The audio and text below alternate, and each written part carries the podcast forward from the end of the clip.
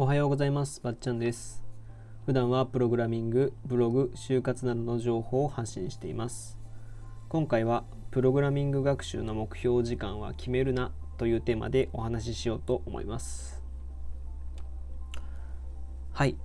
えっとですね、スタンド FM の方では、えープログラミングについてのラジオを出してないなと思ったので、ブログだったり就活の話を多くしていて、まあ、プログラミングについてのことを何も書いてなかったんで、まあ、ちょっと、まあ、何回か喋ってみようかなと。ちょっと統計というか、アナリティクスを見て、プログラミングの需要がなければ、まあ、一回やめるかなと思ってます。えっとですね、先日、その、プログラミングを学習し始めた友達がいるんですけど、先日、LINE が来てですね、まあ、昨日ですね、あのプログラミング学習は1日何時間ぐらいすべきかなっていうふうに来たんですよ。で、プログラミング、僕はプログラミングは毎日勉強するよりまとめて一気にやった方がいいよっていうふうに返したんですけど、こうやってこう、なんていうんですかね、プログラミングのこの初心者の友達のその相談を受けてみて初めて気づくネタがあるなと思ってあこれちょっと喋ろうかと思って今こう撮ってるっていう状況なんですけども。えっとまあプログラミングの目標時間とかね確かになんかプログラミング学習する人っていうのはま転職だったり就職だったりっていうのを目標にしてる部分があると思うんでその毎日なかなかね決めないと何時間っていうのは決めないとやってられないっていう人も多いと思うのでなんか目標時間っていうのを設定してしまいがちなんですけどでもえっと僕的には1時間とか2時間っていうその最低2時間最低1時間っていうふうに決めるのはいいと思うんですけどなんか3時間やったから OK とか今日はやめようとかっていうのはあんまり良くないかなっていうふうに思ってます。で、まあ理由なんですけども、一つ目は、プログラミングは暗記しないからっていうことなんですよ。あの、プログラミングってその英単語の学習とかとはちょっと違って、検索ありきなんですよ。検索してもいいんですよね。職場で、例えばプログラミング、エンジニアでね、プログラミングやってますと。で、わかんねえなっていう時は検索して OK なんですよ。それができないからってお前できないやつだなっていうことないんですよ。なんで別にそれはいいんで暗記しないっていうことをもうちょっと覚えておいてほしいなというふうには思います。初心者のうちはね。まあ僕なんかもプログラミング的に歴的には2年ぐらいやってるんですけど最近もう全然書いてなくて就職してからまた書こうと思ってるんですけどまあ、基礎のその HTML とか CSS とかっていう言葉が聞いたことあるかもしれないですけどそれの記述とかも全然あの何も見ず書けるとかできないし、まあ、使っていくうちに覚えるってことは確かにあったりあとコピペしていくとかねあとエディターが補正してくれるものなんでまあ変品質項目が書けるかなとかそれぐらいっていう感じですね。うん。でその実際にその周りのエンジニアとかもなんか最近ララベル書いてねえわとか、もう忘れちまったわ、教えてくれよみたいなこうジョークも耳にするぐらい、割とみんな書けるんですよ。書けるんですけど、もう忘れちゃってることも多いし、次に新しい言語学ぶと、もう前の言語のこと忘れてるとか。で、また、えーやるってなったら、もう一回、まあ学習し直すというか、まあ忘れたものを思い出すぐらいのことはするんですよね。で、えっと、まあ、初学者にとってというか初学者向けにこう伝わりやすいかなっていう例で言うとプログラミング学習っていうのは説明書を理解することと似てるのかなって思ったりしてます。どういうことかっていうとうん学習って言いながらも暗記する今までのこう何て言うんですかね高校とか中学とか高校までの学習とはちょっと違ってな英語学習っていうと英単語暗記して英文法のやり方を覚えてっていう風になりがちなんですけどプログラミング学習は若干違ってこう説明書を理解するに近いなと。で例えばレゴの説明書があったとするじゃないですか。レゴがね箱で届いてでレゴにも一応説明書がちっちゃくついてるじゃないですか。でもレゴの説明書をレゴを使うからってレゴの説明書を暗記しようってするようなつわものなんかいないしいないでしょでまあ説明書大大体の人はこう説明書を理解まあほとんどまあなんていうのかね説明書を大体理解したら自分で触ってみようっていう風になるじゃないですか。触りたい気持ちが先に出てくるじゃないですか。こうレゴの説明書を暗記するぐらいならもう早くレゴを使ってみてなんか何が作れるかなってなんか城作ろうかなとか車作れるんかなとかそういうふうに考えてワクワクするものじゃないですか。で僕もそのプログラミングが同じようなもので別にプログラミング自体にワクワクするものがあるわけじゃなくてその先のその作れるもの作れるっていう未来がなんかワクワクするんですよね。でこれはまあ僕も最初はこの勉強時間っていうのはどれぐらい必要なのかなとか一応噂的には400時間とかって言われてるんですけどそれ時間なんで。あとそのプログラミングスクールに行くか行かないかとかあの毎日だから1時間しか勉強できない人と3時間勉強してる人ではもちろん期間は1時間と3で3倍あればいいっていうもんでもないと思って習熟度ってあると思うんで人それぞれだと思うんですけどそ一気にやった方が僕はいいと思ってて思ってますね。でまあこれは僕の友達のエンジニアがいるんですけどその先生情報科なんだけどその先生が言ってた言葉らしいんですけどプログラミング言語は目標ではなく手段だって言ったらしいんですよ。僕この言葉を聞いて僕もその小学生の頃にその言葉を聞いてん？と思ったんですよ。いやでもなんか別に身につけることが目標じゃんって思ったんですけどやっていくうちになんか思った分かるんですよねその感覚が。その何て言うんですかね勉強するっていうことが目標になっちゃってるんですよプログラミング学習する人って。まあ意識高いんでこうプログラミングを勉強するっていうことが一つの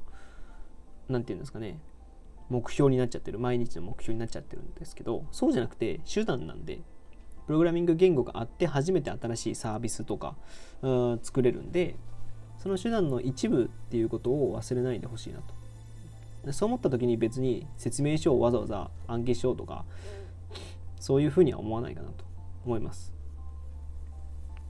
でまあ理由の2つ目。プログラミングは目標時間を決めない方がいい理由の2つ目が、まあ、創作するものだからだと僕は思ってます。どういうことかっていうとそのプログラミング学習に、まあ、さっきも言ったんですけどプログラミング学習自体に目を向けてる人が多分多すぎるのかなと思っててプログラミング学習するってその後のことが大切じゃないですか。学習して何に何使うんだっていうことで。あの大体の人はですよ、まあ、その個人で開発する人もいるし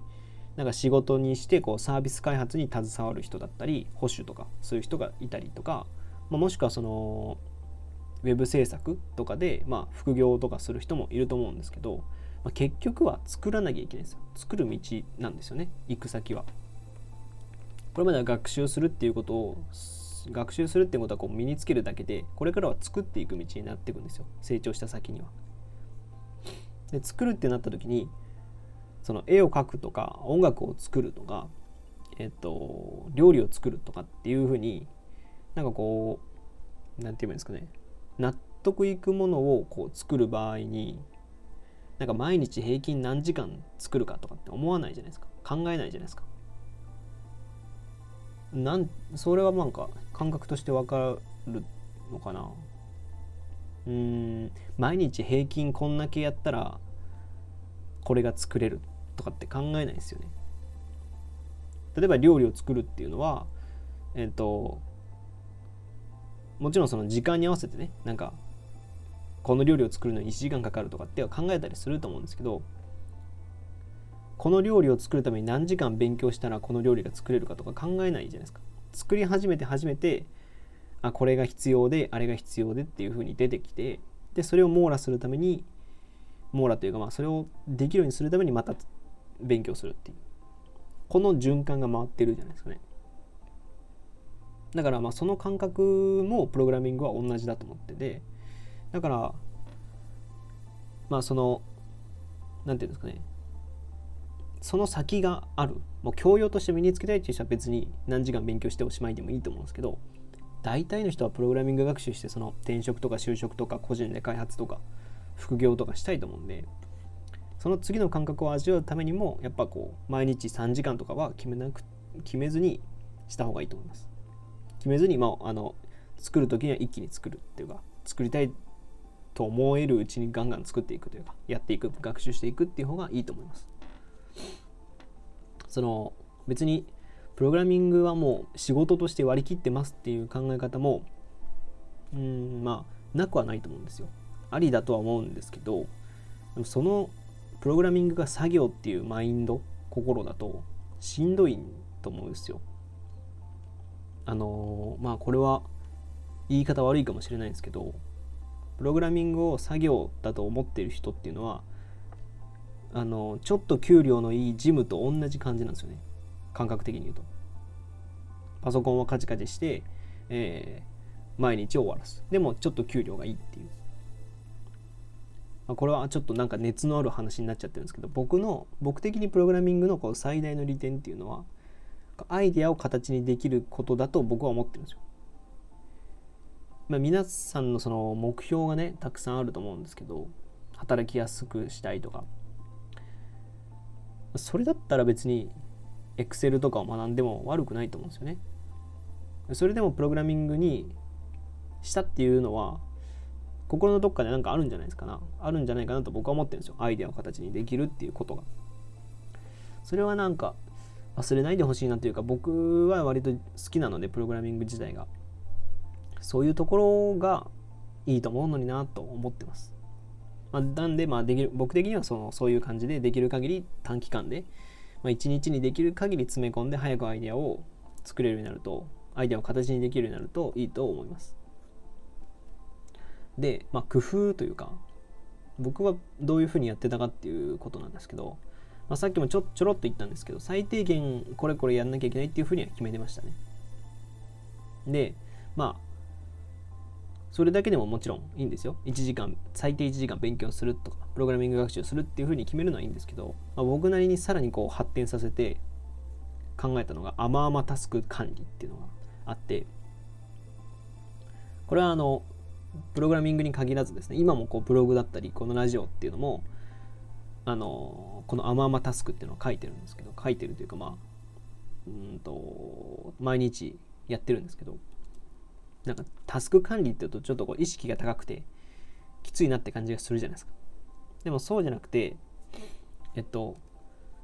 僕の甘々タスク今日の例えば甘々タスクだとノートでポイントだけ書くとかラジオでダラダラ話すとかツイートでツイート一つするとか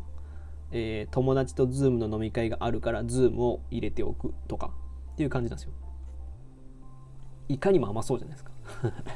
らこのこの甘々タスクを設定するこのキーポイントは言葉なんですよ言葉。そのノートでポイントだけ書くのだけをあえて書いておく。ノートでポイントを書くだとなんかやることがある気がするんですけどノートでポイントだけ書くって書いておくとそれをするだするだけで終わるんだとかだけとかダラダラとか一つとか。でよかなんかこう遊びのためにこれをやっておくんだとかね。こう例えば僕今日モンハンやるんですけどモンハンのために、えー、ツイートを一つツイートをするとかね。なんかそういううんと余暇があるからそれをやるためにこれをやっておかなきゃいけないっていう考え方それを、まあ、わざとタスク管理にはそう書いておくんですよそうすると、まあ、こう自己暗示ですよね。自己暗示させていく。で、まあ人間なんで、ちょっとやっちゃったら、やっぱやりたくなるじゃないですか。プログラミングちょっと始めたけど、ちょっとここ切り悪いから、もうちょいやろうとか。あとこう、なんかラジオでダラダラ話すんだけど、まあ話すは話すけど、ちょっとこれ、ちょっと考えてやってみようかなとか、なんかこうあったりするじゃないですか。そういう感じで、こうどんどんどんどんタスク、甘々タスクを続けていく。で細分化していくっていうことですね。細かく細分化して例えば、えー、ノートを書くって書くとすごいたくさん書かなきゃいけない気がするじゃないですか。何千字とか。でラジオをするってなるとうんなんかちゃんと言いたいことをまとめてとかで考えるんですけどそうじゃなくて、まあ、細かく細分化した上で言葉を自己暗示させるような言葉で甘々タスクをやっておくとおすすめですね。これは。いいと思います。これで僕はプログラミングもやってますしブログもやってるしっていう感じですね。はい。ちょっと疲れちゃいましたね。というわけで今回は、えー、プログラミング学習の目標時間は決めるなというテーマでお話ししてきました。今後もですねブログやツイッターでも発信しているのでそちらもご覧ください。また次回お会いしましょう。ばっちゃんでした。